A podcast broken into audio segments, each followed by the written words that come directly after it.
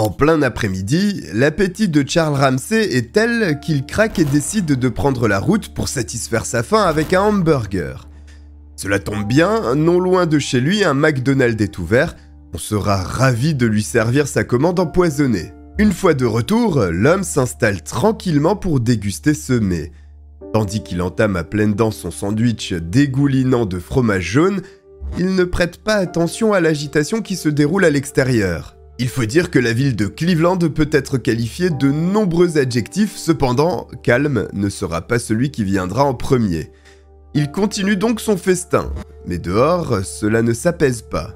Agacé d'être dérangé par le bruit, il finit par abandonner son plat pour se diriger à l'extérieur et tenter de comprendre ce qui est à l'origine de tout ce vacarme qui manifestement est tout proche.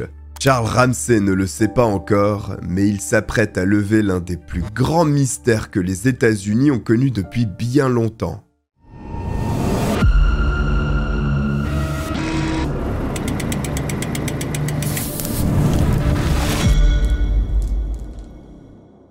Michelle Knight est une jeune fille qui vient au monde le 23 avril 1981. Elle est la première d'une fratrie de trois puisque deux frères jumeaux arriveront également en 1983. Cette famille est loin, ne serait-ce que de frôler le bonheur, du fait d'une situation hautement instable. Les Knight n'ont pas vraiment de domicile fixe, il n'y a aucun équilibre dans leur vie en réalité. Durant certaines périodes, il se peut que tout le monde dorme dans la vieille voiture familiale. Les repas sont frugaux, ils peuvent consister à n'engloutir que quelques légumes ou fruits, et de temps en temps, les deux simultanément. Quand il y a un logement, celui-ci est insalubre. Il se trouve souvent au beau milieu d'une zone peu fréquentable si ce n'est dangereuse. Il n'y a pas une once de sérénité dans la vie de la famille Knight. C'est Michel, une enfant, qui s'assure que ses petits frères puissent être nourris correctement ou du moins autant qu'il se peut avec la nourriture à sa disposition. Elle se prive, agissant en adulte alors que cela devrait être le rôle de ses parents. Les disputes entre le père et la mère sont incessantes. Tous deux se désintéressent de l'éducation de leurs enfants qui pourtant devrait être l'une des priorités absolues. Au lieu de cela, tous trois sombrent dans un échec scolaire inévitable. Michel connaît de graves difficultés à l'école. Elle est en retard sur ses camarades, si bien que ces derniers sans pitié s'en prennent à elle avec de nombreuses railleries. Un harcèlement difficilement supportable, mais qui ne fait que s'intensifier au gré des redoublements successifs de l'enfant. Michel est moqué, soit à cause de ses capacités scolaires, soit du fait d'une hygiène qui laisse à désirer, et dans les deux cas, la faute incombe aux parents. Ils ne prennent même plus le temps de laver leurs enfants ou de leur prodiguer un minimum d'hygiène, à tel point, c'est triste à dire, que la jeune fille justifie sa présence sur Terre par le seul intérêt de ses parents à percevoir des allocations. La vie est rude, cependant, Michel est loin d'avoir connu le pire. Très jeune, âgée d'environ 5 ou 6 ans, elle subit des attouchements sexuels par un ami de la famille. La plupart des logements occupés par les Knights n'ont pas suffisamment de pièces pour offrir une chambre à chacun des enfants. Michel dort donc dans le salon, Souvent, du monde passe à la maison et l'agresseur fait partie de ces personnes. La fillette est facilement à sa portée dans le salon et il n'hésite pas. Cette situation horrible pour l'enfant perdure plusieurs années, jusqu'à ce que Michel ne supporte plus ses agressions sexuelles récurrentes. À 13 ans, elle empaquette son barda pour quitter définitivement un domicile où il est clair que le traitement qu'elle reçoit est indigne à tel point qu'elle préfère être confrontée directement à la difficile réalité dans les rues de Cleveland plutôt que d'avoir à passer une seconde de plus avec les êtres ignobles qui l'entourent. Avec le peu d'attention portée aux enfants, la jeune fille n'a aucun mal à s'échapper, et la voici désormais livrée à elle-même. Plusieurs mois durant, elle se débrouille comme elle peut, en dormant la plupart du temps sous un pont où elle est parvenue à se créer une sorte de base tranquille. Puis, elle fait une rencontre, un homme lui propose un emploi pour sortir de la rue. Bien entendu, il s'agit d'un travail peu conventionnel, celui de mule. Michel doit transporter de la drogue d'un point A à un point B en contrepartie de quoi elle sera nourrie, logée et payée 1300 dollars par mois. Les revendeurs savent pertinemment que les enfants ainsi que les adolescents sont beaucoup moins contrôlés par la police. Les risques pour leur cargaison diminuent drastiquement avec ces petites mains. Étonnamment, cela se passe très bien pour Michel qui n'avait jamais eu autant de confort depuis le début de son existence, même si elle n'est pas à l'aise avec l'idée d'être dans l'illégalité pour subsister. Cela sera de courte durée. Après deux mois, le revendeur est arrêté et envoyé derrière les barreaux. L'adolescente se retrouve à nouveau à la rue. Simplement, un ami de sa famille repère Michel. Il signale alors aussitôt sa présence à son père qui vient la récupérer. Il est brutal, il la force à monter dans la voiture en la frappant.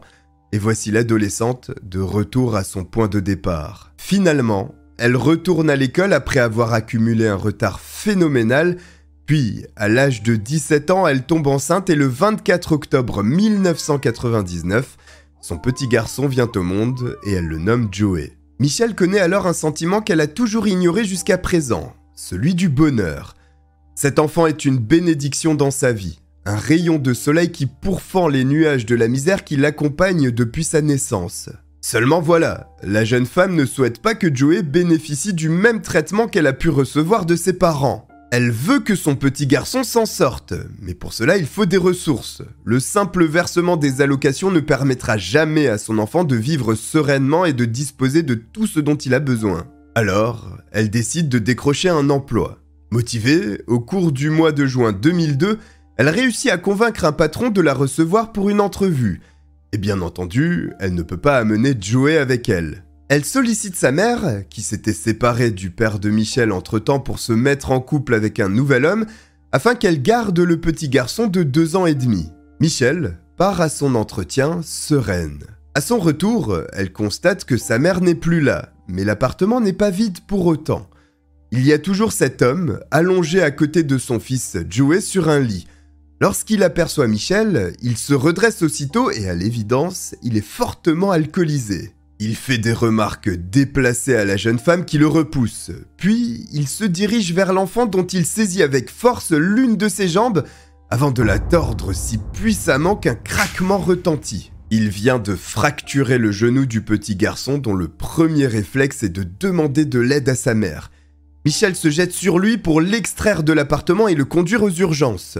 Cet incident n'est pas sans conséquence, parce qu'un enfant de deux ans et demi agressé dans son propre domicile cela déclenche une enquête, mais surtout l'intervention des services sociaux. Jusqu'à ce que la vérité sur les conditions de son agression soit déterminée, il sera placé en famille d'accueil, ce qui brise le cœur de Michel. La jeune femme connaît un nouveau moment difficile dans sa vie avec une dépression après qu'on lui ait retiré temporairement la garde de son enfant. Mais elle n'abdique pas, et pour le retrouver, elle déménage chez sa cousine nommée Lisa, qui lui loue une chambre, puis tente de démontrer que son foyer est tout à fait sûr pour que Joey soit sous sa responsabilité. Cependant, tout ceci est très procédurier. Cela prend du temps, il faut se rendre à des audiences, remplir de la paperasse, et tout ça alors même que ce n'est pas de sa faute. Cela a pour effet de miner le moral de la jeune mère. Lisa, sa cousine, lui présente donc des amis pour qu'elle évacue ce mal-être en lui faisant penser à autre chose. C'est ainsi qu'elle entre en contact avec une adolescente de 14 ans nommée Émilie Castro. Il y a 7 ans d'écart entre les deux, mais le courant passe bien. Et puis, Michel, suite à ses redoublements successifs, est habitué à parler à des gens plus jeunes qu'elle. Émilie lui indique qu'elle vit tout proche. Ses parents sont séparés, mais elle continue à rendre visite à son père, Ariel Castro, sur Seymour Avenue à Cleveland. Le jeudi 22 août 2002 est une journée d'été étouffante, mais c'est aussi une date fatidique, puisque Michel doit se rendre dans le centre-ville afin de s'entretenir avec les services sociaux à propos de son enfant. Un proche de la jeune femme, d'ailleurs, propose de la véhiculer jusqu'au lieu de la rencontre afin de s'assurer qu'elle puisse honorer ce rendez-vous important. Simplement, comme souvent dans la vie de Michel, un imprévu désagréable survient quand ce proche lui annonce que finalement, il n'est pas disponible pour la transporter jusqu'au bâtiment des services sociaux. Sans moyen de locomotion, à court d'argent et en l'absence de toute autre solution, la jeune femme décide de marcher. Il est 11h, elle a donc 3h30 pour se rendre à l'endroit prévu. C'est sous un soleil de plomb que Michel entame son périple. Malgré une tenue relativement légère composée d'un t-shirt blanc, d'un short en jean et de sandales, la chaleur transforme cette marche en un véritable calvaire. Pour autant, ce n'est pas la préoccupation première de la pauvre femme, parce qu'il n'est pas évident de se repérer dans le centre de cette grande ville. Michel éprouve les plus grandes difficultés à localiser le bâtiment dans lequel son entretien doit se dérouler. La panique commence à se faire ressentir. Elle demande à des passants qui ne peuvent pas l'aider. Alors elle tente sa chance dans un magasin de l'enseigne Family Dollar en espérant que l'un des employés pourra lui indiquer la route exacte. Seulement, ses espoirs sont réduits à néant lorsqu'aucune réponse ne lui est apportée. Elle s'apprête à quitter le magasin quand elle croise le regard d'un homme. Il a de l'embonpoint, une barbichette et il apparaît que Michel le connaît sans jamais lui avoir parlé. Il s'agit d'Ariel Castro, le père d'Émilie, son amie. Émilie lui avait montré plusieurs photos de son père et avait déjà discuté avec lui au téléphone en présence de Michel, qui était donc au fait de son apparence et de sa voix. Il a tout entendu et avant que le moindre son ne sorte de la bouche de la jeune femme, il lui annonce qu'il sait où se trouve le bâtiment des services sociaux. Quel soulagement Il ajoute qu'il peut la conduire directement à l'endroit qu'elle souhaite rejoindre. Ravi, c'est avec un grand oui que Michel accueille la proposition de l'homme qui lui explique que sa voiture est juste à l'extérieur. Ensemble, ils sortent du magasin et la jeune femme détaille le combat qu'elle mène pour récupérer son fils Joey et la discussion continue dans la voiture. Le véhicule est particulièrement sale. Simplement, Michel ne va pas faire la fine bouche alors qu'un homme est en train de l'aider. Il continue d'échanger, puis la jeune femme remarque sur l'une des vitres une annonce qu'Ariel avait posée expliquant qu'il donnait des chiots. Elle indique à son chauffeur que son fils adore les chiots et qu'elle espère bien lui en offrir un jour. L'homme rebondit sur ce propos, disant à Michel qu'il doit rapidement faire un détour par chez lui pour s'assurer que tout allait bien avec ses chiots justement. Elle n'y voit aucun inconvénient, il se gare donc au 2207 Seymour Avenue et laisse Michel dans la voiture qui peut voir Ariel s'en aller et passer le portail pour rentrer chez lui. Quelques instants plus tard, il ressort avec une idée après ce que lui a dit Michel. Il lui propose de venir choisir un chiot pour son fils. C'est avec joie qu'elle accepte une nouvelle fois. Elle descend de la voiture et le rejoint pour faire son choix. Il la fait entrer.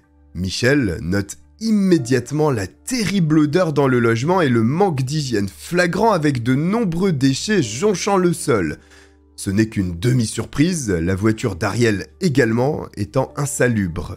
L'homme lui indique que les chiots sont à l'étage et que sa fille Émilie est au sous-sol. Ils iront la voir en vitesse avant de repartir lorsque Michel aura fait son choix. La jeune femme grimpe les escaliers en tête. Ariel lui dit d'entrer dans une chambre précisément ce qu'elle fait.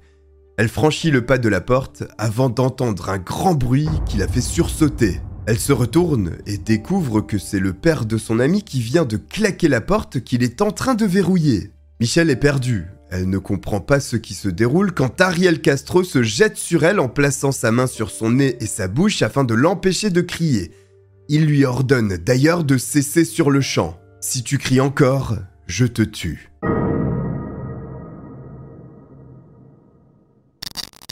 Et voilà, Michel, comme tout au long de sa vie, se retrouve dans une situation difficile. Mais cette fois-ci, il semblerait qu'elle soit plus grave que les autres. Elle ne résiste pas à son agresseur. À quoi bon de toute manière? Le déficit de taille, de poids et de force est trop grand pour se lancer dans un affrontement. Elle lui obéit donc et s'allonge sur le sol de cette chambre sans bouger. L'homme quitte la pièce quelques instants. Michel prend donc connaissance de l'environnement qui l'entoure. À l'évidence, elle se trouve dans une pièce préparée pour retenir une personne en captivité. Quelle horreur Le ravisseur réapparaît avec plusieurs ustensiles, un tabouret dans une main et des rallonges électriques de couleur orange dans l'autre. Il s'en sert pour ligoter les mains ainsi que les pieds de sa victime. Quand il a terminé, il se redresse, regarde son œuvre avant de porter sa main à son entrejambe. Il est clair que voir cette pauvre femme ligotée au sol chez lui crée une excitation sexuelle. Castro glisse à Michel qu'il veut seulement être ami avec elle. Depuis le départ de sa femme et ses enfants, il se sent seul, il a besoin d'une présence. Lorsqu'il s'est soulagé, ses émotions changent brutalement. Il frappe violemment au visage Michel qui pense que son heure est arrivée. Mais ce n'est pas le cas. Au lieu de ça, il l'accroche à un câble suspendu à deux poteaux plus loin dans la pièce. Il retire l'une de ses chaussettes qu'il fourre dans la bouche de la jeune femme avant de passer un gros morceau de ruban adhésif par-dessus. Michel est hissé à 30 cm du sol, comme un animal que l'on prépare à cuire au feu. Très vite, ses membres s'engourdissent avant qu'une douleur infâme ne parcourt tout son corps, tandis qu'elle est impuissante. Elle devra supporter ce calvaire 24 heures d'affilée. Ce n'est qu'au bout de ce délai que Castro réapparaît avec de la nourriture en provenance d'un McDonald's. Il lui ordonne de manger. Michel refuse. Cela peut très bien être une ruse pour tenter de l'empoisonner. Son ravisseur s'approche d'elle et la décroche. Il lui dit de se relever ce qu'elle est incapable de faire, son corps entier est engourdi. Il l'attrape donc, la soulève pour la conduire dans une autre pièce où se trouve un vieux matelas sur lequel il jette sa victime. Puis un viol débute. Quand ce calvaire se termine enfin, Ariel Castro s'installe à côté de Michel en lui parlant comme s'ils étaient en couple. Il lui confie qu'il a une grave dépendance au sexe elle a donc pour rôle de l'aider à satisfaire ses pulsions. Il regrette d'avoir battu sa femme qui a donc décidé de le quitter, mais au fond de lui, il ne pouvait pas s'arrêter. Puis d'un seul coup, il se redresse, se rhabille, sort une liasse de billets de sa poche et en jette quelques-uns sur Michel en lui disant que c'était pour la récompenser de ses services. Il l'oblige à se rhabiller avant de la traîner dans le sous-sol de la maison. Quel endroit lugubre. Il fait sombre, il y a des outils qui traînent partout, l'endroit est sale et des centaines de cassettes vidéo de films X sont empilées dans un coin. Michel pense naturellement qu'elle sera torturée, qui plus est lorsqu'elle aperçoit Castro se saisir d'une longue chaîne. L'homme lui ordonne de s'installer contre un gros poteau métallique. Il lui enfonce à nouveau la chaussette dans la bouche qu'il recouvre de ruban adhésif avant de passer la lourde chaîne tout autour du corps de la jeune femme. Pour finir, il lui enfile un casque de moto sur le visage pour s'assurer que ses cris ne pourraient pas être entendus. Ce dispositif de fortune empêche quasiment Michel de respirer. Elle finit par s'évanouir. Cette horreur qu'a vécue Michel est une boucle qui va se répéter sans cesse. Castro lui amène à peine de quoi se nourrir, exclusivement du fast-food. Il l'emmène dans la pièce où se trouve le matelas avant de la redescendre dans sa cave et de l'attacher. Ce rituel écœurant peut se répéter jusqu'à 7 fois en un seul jour. L'homme fait comme si de rien n'était. Il continue son train de vie en allant au travail et en conduisant son bus scolaire. Ce qui est perturbant, c'est que ses proches le trouvent joyeux et dans une forme qu'il n'a que très rarement eue. Si bien qu'il continue à faire venir Liliane Roldan, une petite amie qu'il fréquente depuis l'an 2000, Ensemble, ils ont des rapports sexuels alors même que quelques mètres en dessous d'eux se trouve le secret de Castro, Michel. Bien sûr, les conditions de détention de sa victime sont délétères. Elle mange à peine, ne parvient pas à dormir et ne peut faire ses besoins que dans un seau en guise de toilette. La dignité humaine est une notion qui a totalement disparu dans ce sous-sol. Cependant, après 4 semaines de détention dans la cave, Michel est transféré au premier étage dans une chambre où les fenêtres ont soigneusement été recouvertes, à tel point que la lumière du jour ne les traverse plus. Il y a également du barbelé, signe que Castro mettra tout en œuvre afin d'empêcher une potentielle évasion. À la fin du mois de septembre 2002, un événement survient presque sans surprise. Le corps de Michel provoque des sensations familières. Elle souhaite que ce ne soit pas ça, et après quelques jours, elle en est persuadée. Elle est enceinte de son ravisseur. Castro étant hautement instable, sans pouvoir anticiper sa réaction à l'annonce d'une telle nouvelle, la jeune femme décide de garder le silence. Évidemment, ce secret ne peut être conservé éternellement.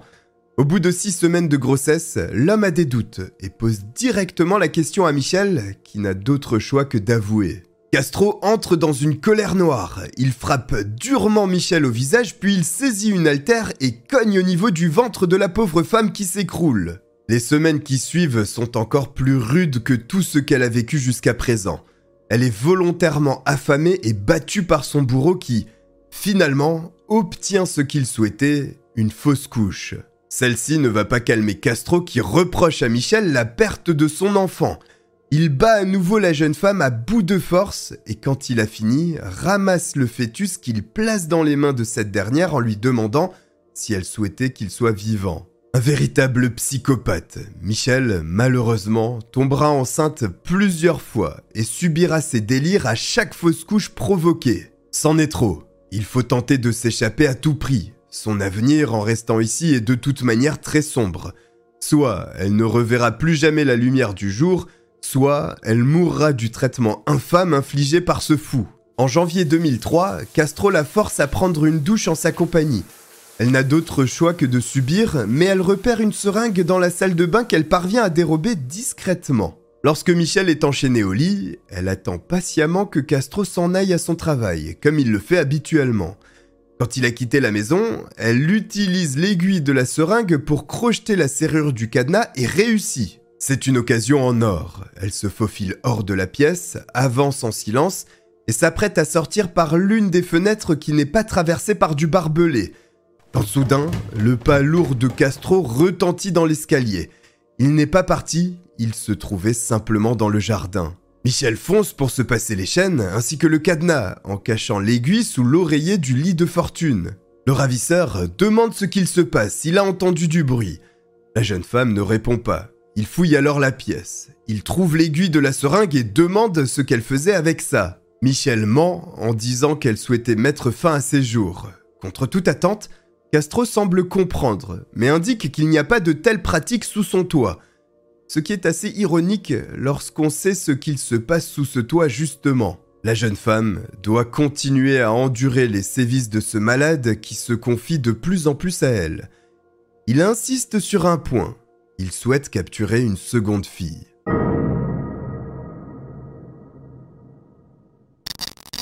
Amanda Berry est une adolescente de 16 ans. Elle habite à Cleveland avec sa mère après que son père ait pris la décision de quitter le foyer familial pour retourner s'installer dans le Tennessee où vit le reste de sa famille. C'est d'ailleurs un endroit où elle passe quelques fins de semaine ou bien des vacances pour voir son paternel, bien que la majorité du temps, elle reste dans l'Ohio. Tout se passe bien dans la vie de cette jeune fille. Elle a un petit ami qu'elle adore, elle s'entend très bien avec sa mère ainsi que ses amis, et a même décroché un boulot étudiant chez Burger King pour s'autofinancer. Le lundi 21 avril 2003, la veille de son 17e anniversaire à 14h, Amanda souhaite une bonne journée à sa mère qu'elle quitte pour se rendre sur son lieu de travail. Tout se déroule normalement. Et à 19h36, Amanda pointe, signifiant ainsi l'arrêt de son service, presque 30 minutes plus tôt que l'horaire prévu, 20h. Elle entame sa marche pour rejoindre sa maison. Elle sort du parking attenant au restaurant quand elle voit une camionnette de couleur brune passer sous ses yeux,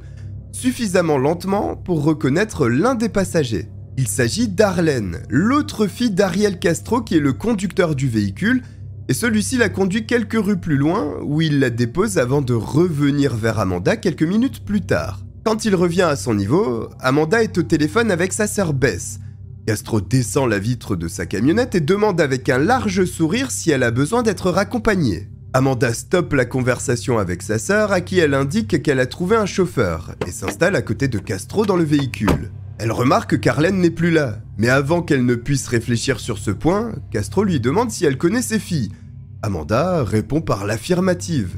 Pendant qu'ils discutent, l'adolescente remarque que Castro a dépassé de plusieurs rues l'itinéraire qui aurait permis de rentrer chez elle.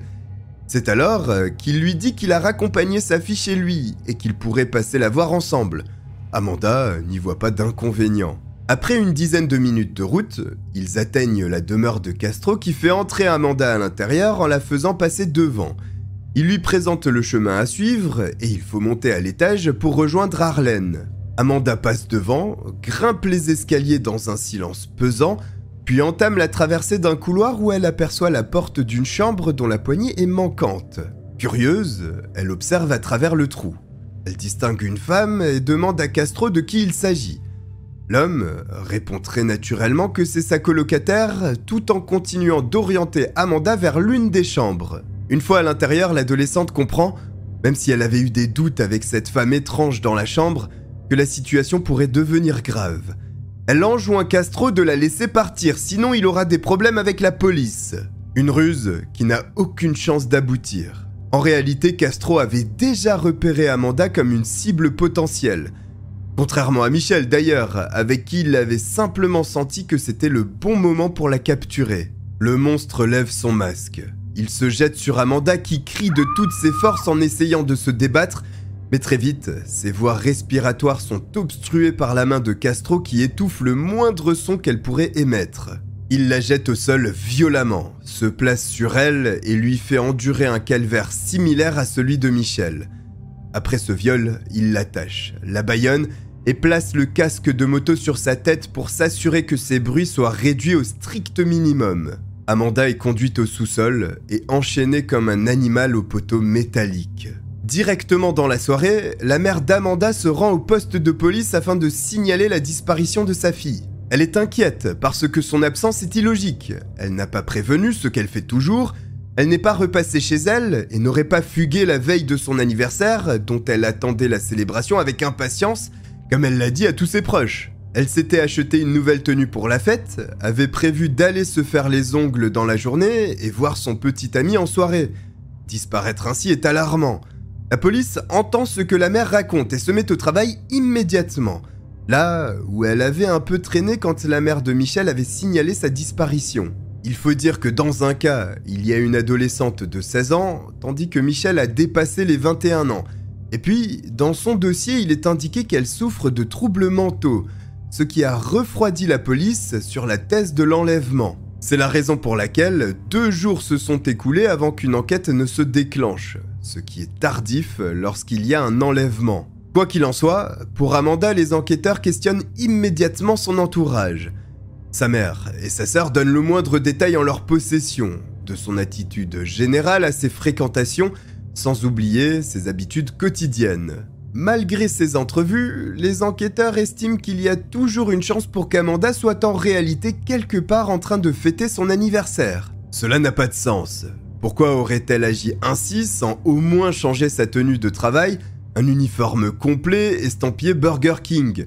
Et pourquoi aurait-elle soudainement adopté un comportement qu'elle n'a jamais eu auparavant? Les doutes subsistent. Alors, la police questionne son petit ami de l'époque, Danizo Diaz, qui explique que le couple avait prévu de se rencontrer, simplement Amanda n'a plus donné aucun signe de vie depuis plusieurs heures désormais. Il ajoute une chose qu'il n'aurait peut-être pas dû, en disant qu'il est très inquiet, il pense qu'elle a été victime d'un enlèvement ce qui est bien le cas. Pourtant, cette phrase le place comme le suspect principal dans cette affaire. L'enquête part sur une piste totalement erronée. Pendant ce temps, Castro se délecte des messages d'inquiétude envoyés par la famille d'Amanda sur son téléphone. Avec une excitation malsaine, il écoute les paroles d'une mère de famille dévastée sur la boîte vocale de sa fille. Le lundi 28 avril 2003, une semaine après la disparition d'Amanda, la mère de cette dernière apparaît au journal télévisé, cette affaire ayant pris une tournure médiatique importante au niveau local. Castro regarde d'un air satisfait l'émission quand une idée sadique lui vient à l'esprit. Il saisit le téléphone portable de l'adolescente en cherchant dans le répertoire le numéro de Louana Miller, la mère de la jeune fille. Il lui téléphone sans hésiter. Lorsqu'elle décroche, il lui dit ⁇ J'ai votre fille, elle est en bonne santé. Aussitôt, la mère demande à lui parler. Castro raccroche. Deux minutes s'écoulent, puis il rappelle pour expliquer la situation. Selon lui, Amanda veut être sa femme, alors il va l'épouser et coupe court à la conversation de façon définitive cette fois. Évidemment, après ces coups de fil, la mère d'Amanda interpelle le FBI en charge de l'enquête. Cependant, l'agent responsable considère que ce n'est pas crédible. Au contraire, il pense même que cet appel est un bon signe. L'intervention médiatique ayant eu lieu à un moment très rapproché, il s'agit certainement d'un canular auquel aurait pris part Amanda, parce que le pseudo-ravisseur aurait pris le temps d'indiquer qu'elle allait bien. Au bout de plusieurs jours, ils comprendront que l'appel n'était absolument pas une farce. Ce comportement ridiculise l'agence fédérale. Michel, qui avait eu droit à une télévision pour passer le temps emprisonné dans sa chambre, voit également les informations et comprend que Castro est derrière l'enlèvement de cette fille.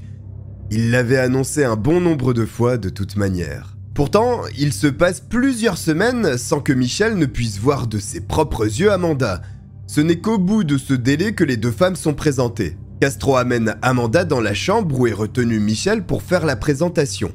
Pour les deux victimes, se voir en vrai est comme un soulagement savoir qu'elles ne sont pas seules dans ce moment terrible. Mais c'est aussi une crainte. Le ravisseur va-t-il garder les deux en vie? Eh bien, il semble que oui, parce qu'elles ne sont pas traitées de la même façon. Michel est un souffre-douleur, Castro la martyrise, il l'abat, peut la laisser nue, enchaînée, sans chauffage durant des semaines voire des mois. Elle peut être privée aussi de la moindre hygiène sur de longues périodes. Amanda, quant à elle, paraît avoir plus de privilèges, si l'on peut les appeler ainsi. Elle est habillée chaudement, est autorisée à prendre des douches, en réalité, elle semble être celle qui remplace la femme de Castro.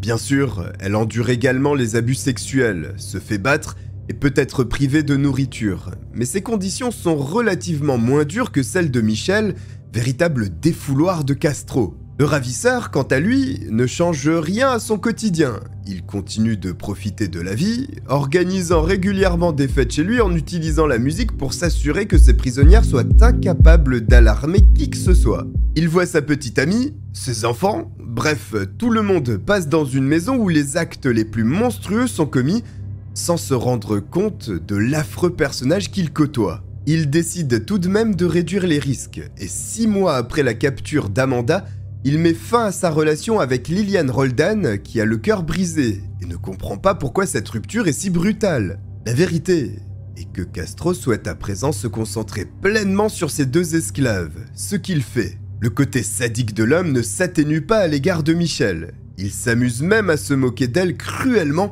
en rapportant une affiche de disparition concernant Amanda en lui disant qu'au moins des gens étaient à sa recherche alors que personne ne porte d'intérêt pour elle. Il l'ignore, mais c'est vrai. Le nom de Michel Knight est sorti des données du FBI au bout de 15 mois parce qu'il était impossible de joindre sa mère afin de savoir si elle était toujours portée disparue. Castro se sent à l'aise, et il y a de quoi. Malgré des bévues qui conduisent des policiers chez lui, il n'est jamais vraiment inquiété. Comme en ce mois de janvier 2004, où il a tout simplement ordonné à un enfant de rester dans son bus de ramassage scolaire, tandis qu'il allait manger dans un restaurant Wendy's pour ne le déposer que deux heures plus tard à l'école. Des agents ont été envoyés à son domicile. Ils ont toqué, mais sans réponse, ont simplement fait demi-tour. Il a tout de même été sanctionné pour cet agissement par deux mois de suspension sans salaire, bien entendu.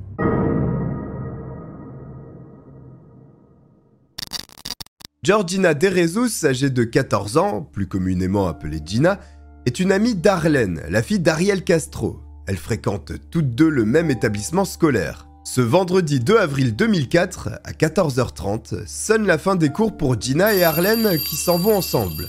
Elles discutent et planifient d'aller passer un peu de temps chez Gina. Seulement, Arlène doit obtenir l'autorisation de sa mère avant. Elle trouve donc une cabine téléphonique pour appeler Nilda, la mère d'Arlène. Pour payer cet appel, Gina offre 50 centimes à son amie Malheureusement, l'autorisation ne lui est pas donnée. Elles doivent donc se quitter. Le souci pour Gina, c'est qu'elle vient de donner une fraction de l'argent qui aurait dû lui permettre de payer le bus pour rentrer. Elle est donc obligée de faire le chemin à pied. Au bout de quelques minutes, le véhicule brun de Castro s'arrête au niveau de Gina, qui le reconnaît, à qui il demande si elle sait où se trouve sa fille, Arlène, qu'il vient récupérer après l'école. L'adolescente lui indique qu'elle marche dans la direction opposée pour rentrer chez elle, et l'homme la sollicite pour l'aider à la retrouver, ce qu'elle accepte. En réalité, Castro ne cherche pas du tout à récupérer sa fille. Il a vu toute la scène, il sait qu'il peut à nouveau frapper. L'adolescente vient de tomber dans les filets du prédateur. Celui-ci trouve un prétexte pour justifier qu'il ne roule pas en direction du domicile de Gina en disant qu'il y a sûrement Arlène chez lui et qu'elles pourront passer un peu de temps ensemble. Le procédé ne change pas. Castro indique à Gina de monter à l'étage pour rencontrer sa fille, mais au lieu de ça, elle est orientée vers la salle de bain. À ce stade, l'homme vicieux ne se cache même plus. Il demande directement à l'adolescente de lui dévoiler ses parties intimes. Gina se tend. Elle demande à partir et Castro accepte. Il lui dit qu'il l'a reconduit à la sortie mais qu'il faut alors passer par un autre endroit que celui par lequel ils sont entrés. C'est de cette manière qu'il a feinté Gina pour l'amener à son sous-sol où elle sera violée et enchaînée au poteau. Michel et Amanda, qui sont à l'étage, entendent absolument tout, mais se taisent parce que quelques instants auparavant, Castro était venu les menacer. Il leur a annoncé qu'il y avait une nouvelle fille au sous-sol. Lorsqu'il a terminé avec Gina, il lui a ensuite placé sur la tête le casque de moto, la laissant seule ainsi. À 15h45 ce même jour, la mère de Gina contacte la police pour annoncer sa disparition. Elle le fait aussi rapidement, non seulement parce qu'elle est inquiète, mais aussi parce que sa fille, malgré ses 14 ans, est moins développée mentalement et agit donc comme une fillette de 9 ou 10 ans. La police prend très au sérieux l'affaire. Voici deux jeunes filles qui ont disparu à quasiment un an d'intervalle dans le même secteur de la ville de Cleveland. Il s'agit rarement d'un hasard. Les enquêteurs sondent les hôpitaux ainsi que les morgues de la région afin de s'assurer que Gina n'a pas été victime d'un accident, mais aucun signalement correspondant à l'adolescente n'est relevé. Alors, la dernière personne à avoir vu vivante Gina est interrogée. Arlene Castro détaille simplement qu'elles se sont séparées après le coup de téléphone à sa mère et que chacune d'entre elles ont repris leur route respective pour rentrer. Des recherches sont rapidement lancées. Des équipes cynophiles détectent l'odeur de Gina à partir de la cabine téléphonique, mais ne peuvent remonter que jusqu'à quelques dizaines de mètres plus loin, évidemment, puisque par la suite elle est montée dans le véhicule de Castro. Ce dernier d'ailleurs ne manque pas d'air, parce qu'il participe aux recherches aux côtés de la famille de Gina qu'il connaît à travers sa fille. Il exprime ses regrets tout en précisant que s'ils ont besoin de quoi que ce soit, il sera à leur disposition, alors même qu'il est le ravisseur. Pourtant, la police est loin de lui passer les menottes. Le lendemain, le samedi 3 avril, Danizo Diaz, le petit ami d'Amanda Berry, sort de chez lui en début d'après-midi quand il remarque une dizaine d'agents de police venus le cueillir. Il est le principal suspect dans l'affaire selon les enquêteurs. Malheureusement, forcé de constater après des heures d'interrogatoire que le garçon n'a rien à voir avec ces enlèvements. Tout ça, Castro ne le sait pas. Il devient paranoïaque parce qu'il estime avoir commis une grave erreur avec sa dernière victime. Il n'a pas été précautionneux, il a répondu à ses pulsions sans être méfiant et il est persuadé que dans les prochaines heures, la police l'attendra sur son perron. Il est certain d'avoir été capturé par les caméras de vidéosurveillance de l'école. Dès lors que les enquêteurs les regarderont, ce sera fini pour lui. Alors il fait une chose inattendue. Il rédige une lettre de 4 pages où il avoue tout, en expliquant aussi ce qui l'a conduit à de tels agissements. Dans cette lettre, il parle de lui, expliquant qu'il est malade, mais aussi des filles enlevées en disant à leur sujet qu'elles sont fautives en partie, parce qu'elles ont accepté de monter en voiture avec lui. D'ailleurs, concernant Gina, il assure ne pas avoir abusé d'elle, parce qu'il connaît ses parents et jamais il n'aurait pu faire une telle chose. Un mensonge énorme qui n'a qu'un seul intérêt, essayer de minimiser ses actes s'il devait être pris. Malheureusement, cette lettre, il n'aura pas à s'en servir.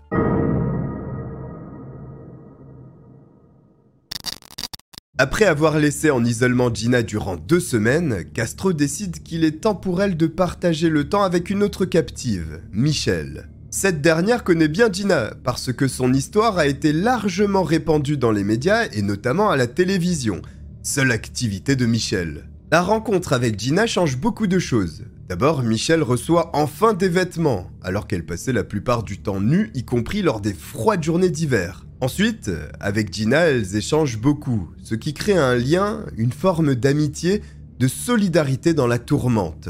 Car oui, ce sont elles qui sont les plus maltraitées. Castro abuse des deux filles régulièrement, mais il est particulièrement brutal, les enchaînant et les battant pendant des actes qui sont un mélange d'amusement sexuel pour lui et de barbarie. En réalité, Castro tente de les détruire psychologiquement avec ce genre de comportement, quand il ne s'attaque pas aux deux simultanément, il se charge de l'une d'entre elles en forçant l'autre à regarder. Elles ne peuvent pas oublier ce qu'il leur fait subir. D'ailleurs, le ravisseur leur offre du papier et des crayons pour qu'elles puissent avoir une nouvelle occupation. Cela servira de journal intime. Elles inscrivent le moindre moment qui se passe dans cette maison et au gré des jours qui s'écoulent, ce sont des pages entières qui se remplissent. Au fur et à mesure, Michel se sacrifie de plus en plus pour que Castro se défoule au maximum sur elle, et non sur Dina qu'elle tente de protéger du mieux qu'elle peut, elle la considère comme sa petite sœur. Amanda, quant à elle, joue un rôle différent. Elle n'échappe pas aux abus sexuels, néanmoins, le traitement qui lui est infligé est moins pénible que celui de Michel et Gina. Tout ça parce que Castro l'assimile à sa nouvelle femme, il n'y a qu'elle qui est autorisée à se rendre au salon pour discuter avec lui comme si de rien n'était. Bien sûr, il vaut mieux jouer le jeu face à un tel personnage. Là encore, c'est une torture psychologique, une manipulation pure et dure. Le mercredi 17 novembre 2004, Luana Miller, la mère d'Amanda, participe à une émission afin de solliciter l'aide des spectateurs pour retrouver sa fille plus d'un an après sa disparition. Une médium participe également à ce programme. Assez connue, il s'agit de Sylvia Brown. Ce qui est intrigant est qu'elle donne des détails sur les conditions de l'enlèvement. Elle explique que c'est un homme seul qui est le ravisseur, d'apparence cubaine, petit et de forte corpulence, ce qui pourrait coller au véritable monstre. Ariel Castro est originaire de Porto Rico, une île voisine de Cuba. Il est de forte corpulence et sa taille est relativement moyenne du haut de ses 1m77. Simplement, la médium fait une erreur en annonçant à Luana que sa fille est décédée et qu'elle ne la reverra plus jamais. C'est faux parce qu'elle ne l'est pas. Évidemment, personne ne peut le savoir à ce moment. Cela brise le cœur de Luana qui mourra deux ans plus tard d'une crise cardiaque le 2 mars 2006 sans jamais connaître le destin de sa fille. Castro ordonne à Michel d'annoncer la nouvelle à Amanda. Et comme un malheur n'arrive jamais seul, Amanda découvre aussi qu'elle est enceinte de son ravisseur. Sa grossesse l'inquiète parce que Michel, pour chaque enfant qu'elle portait, en a payé le prix cher, des passages à tabac, une sous-nutrition et d'autres sévices pour aboutir à un résultat similaire à chaque fois, une fausse couche. Seulement, dans le cas d'Amanda, tout sera différent encore une fois. Ariel Castro apparaît heureux lorsqu'il comprend qu'elle est enceinte et souhaite conserver l'enfant, ce qui trace une forme de logique dans la mesure où il considère celle-ci comme sa femme. À partir de ce moment, Castro va séparer les trois filles. Amanda d'un côté qu'il favorise et ses deux souffres-douleurs de l'autre, Michel ainsi que Gina, au moins durant le temps de la grossesse. Pendant cette période, au mois de juin 2006, il se passe un événement surréaliste. Tandis que Gina et Michel sont dans leur chambre en train d'écrire les horreurs subies par ce malade qui les retient captives depuis fort longtemps, elles entendent une petite voix d'enfant. Ce ne serait pas la première fois que Castro ramène des gens chez lui. Habituellement cependant, il s'assure qu'une musique couvre les bruits que les filles pourraient faire. Ce n'est pas le cas. Plus étrange encore, il rend visite à Michel et Gina à qui il donne comme consigne de cacher leur chaîne et de ne rien tenter autrement elles seraient gravement punies. Elles s'exécutent, de toute manière, elles n'ont pas d'autre choix, et sont sous le choc lorsqu'Ariel Castro revient dans la pièce main dans la main avec un enfant d'environ 4 ans. Il présente à son petit-fils Michel et Gina qui le saluent.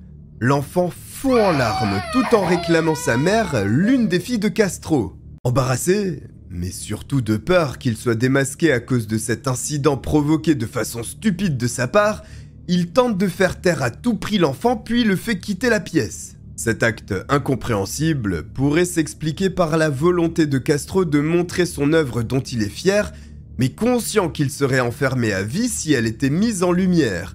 Alors, un enfant de 4 ans innocent aurait été le témoin parfait, sauf qu'il n'avait pas anticipé une telle attitude. Michel et Gina croisent les doigts pour que le petit garçon révèle ce qu'il a vu, ou au moins crée de la curiosité chez quelqu'un. Ce qui est le cas. Le petit-fils de Castro a certainement parlé parce que ses filles Emily ainsi qu'Angie, accompagnées de leurs conjoints, veulent fouiller la maison de leur père. En panique, l'homme descend ses trois victimes et sont traités sans favoritisme pour l'une ou l'autre. Toutes trois sont attachées au poteau du sous-sol. Une chaussette sale leur est enfoncée dans la bouche, puis le casque de moto est passé sur la tête. Il les menace chacune d'être exécutées si elles faisaient le moindre bruit. Après quelques minutes, la famille de Castro débarque en analysant l'endroit, quand finalement, ils arrivent devant la porte du sous-sol. Il est demandé à Castro d'ouvrir l'accès, ce qu'il refuse. Il avance une excuse selon laquelle cette partie de la maison est en rénovation, mais aussi inondée. Les trois captives sont toutes proches de la libération. Elle n'ose pas crier cependant par crainte de la sanction si elle n'était pas délivrée. Contre toute attente, et pour une raison inconnue, la famille de Castro boit ses paroles et repart sans accéder à la cave.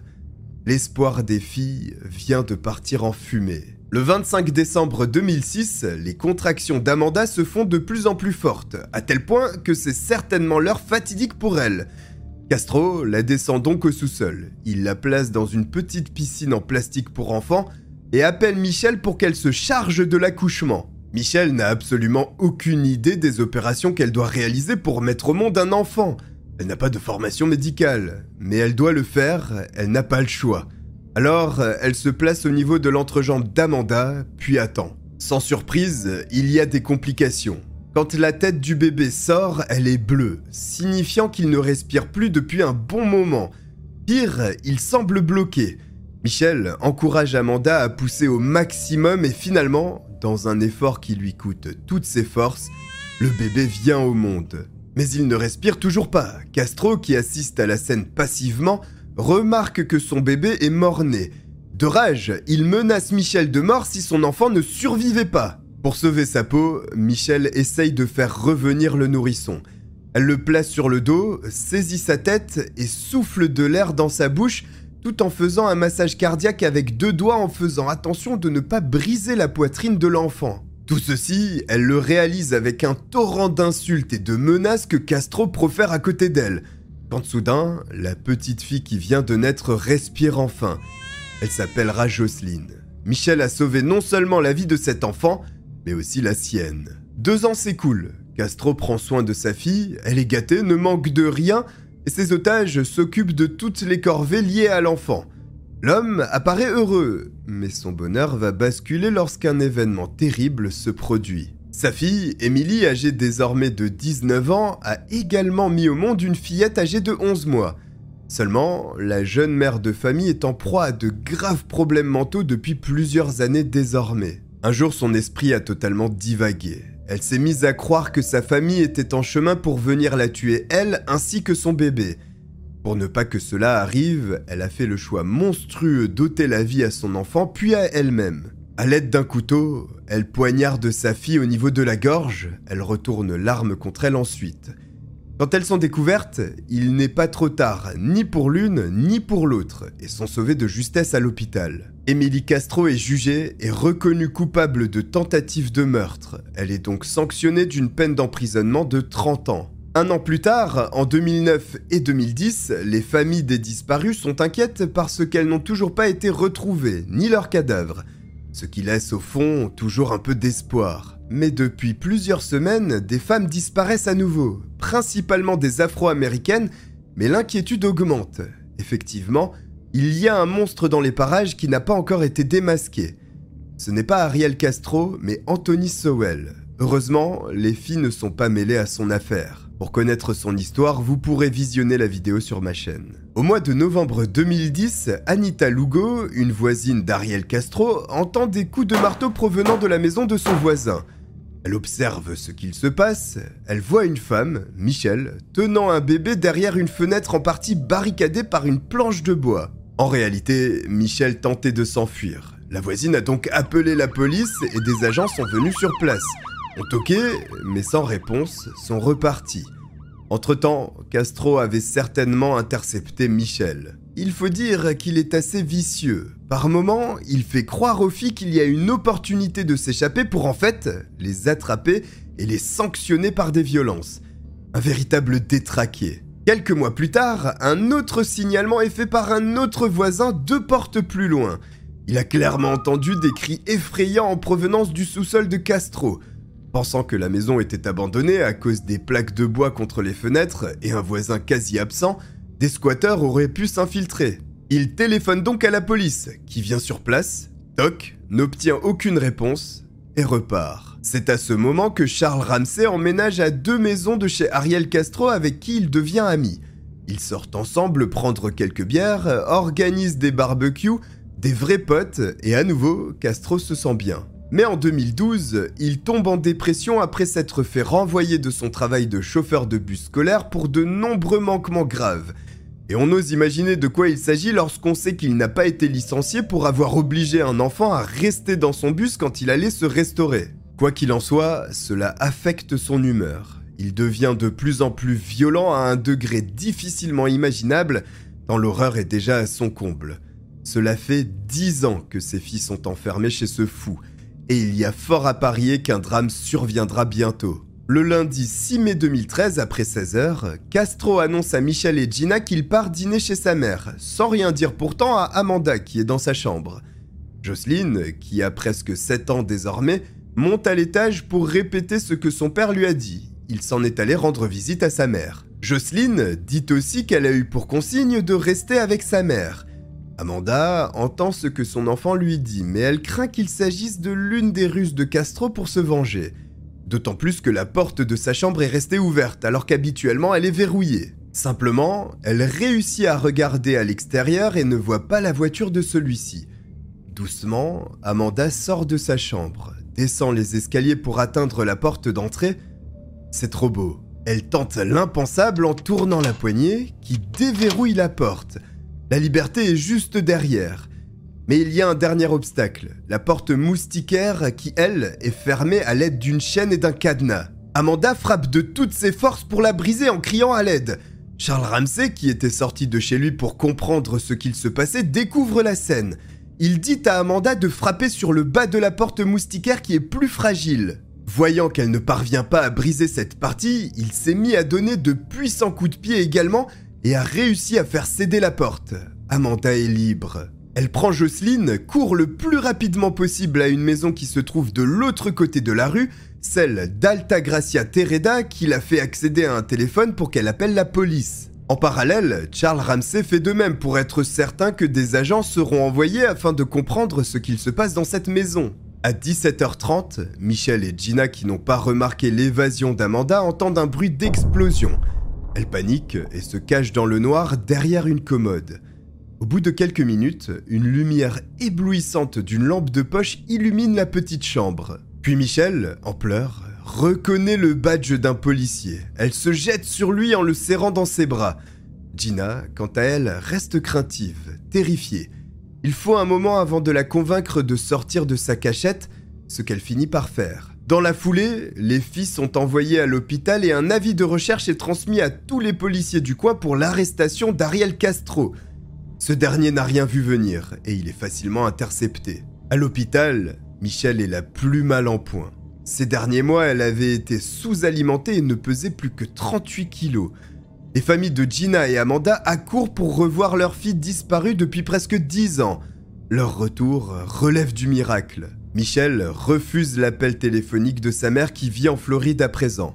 Elles se retrouveront tout de même quelques jours plus tard, mais une dispute éclate et Michel ne souhaite plus adresser la parole à sa mère. Après deux jours d'hospitalisation, Amanda et Gina peuvent enfin retourner au sein de leur famille. Michel ne partira qu'au bout de deux semaines et sera relogé dans un appartement au sein d'un quartier tranquille de Cleveland. Elle aurait aimé pouvoir revoir son fils Joey. Malheureusement, durant son absence, il a été adopté. Cela lui brise le cœur, mais pour son bien, elle décide de ne pas chambouler sa vie en annonçant sa survie. À présent, il y a un monstre à juger.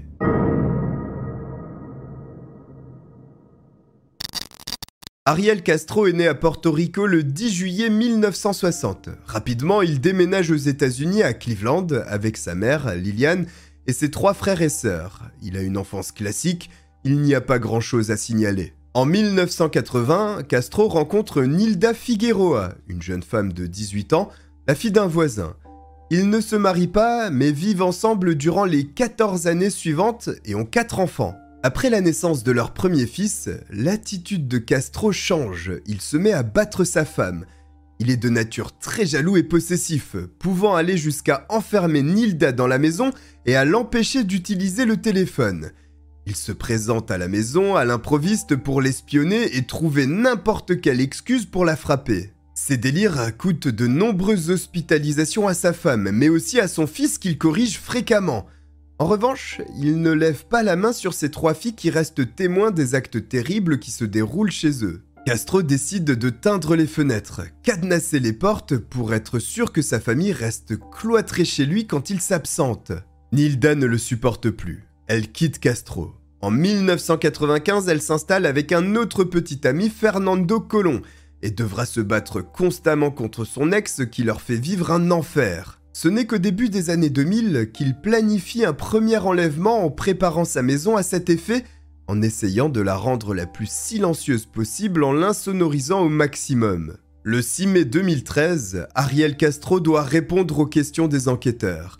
Il avoue les enlèvements, Simplement, comme dans sa fameuse lettre d'aveu de 4 pages, il minimise tout en disant qu'il est malade. Ses problèmes de nature sexuelle seraient issus d'une maltraitance lorsqu'il était enfant. Il maintient également que si Michel, Amanda et Gina ont été capturés 10 ans durant, c'est de leur faute. Elles n'auraient jamais dû monter dans sa voiture. Il peut dire ce qu'il veut. Les policiers le tiennent et il est inculpé de 977 chefs d'accusation. Il faut 516 pages pour tous les répertorier. Si c'est aussi précis, c'est grâce au témoignage de ces trois victimes et au journal intime que chacune d'entre elles a tenu. La peine de mort est en jeu.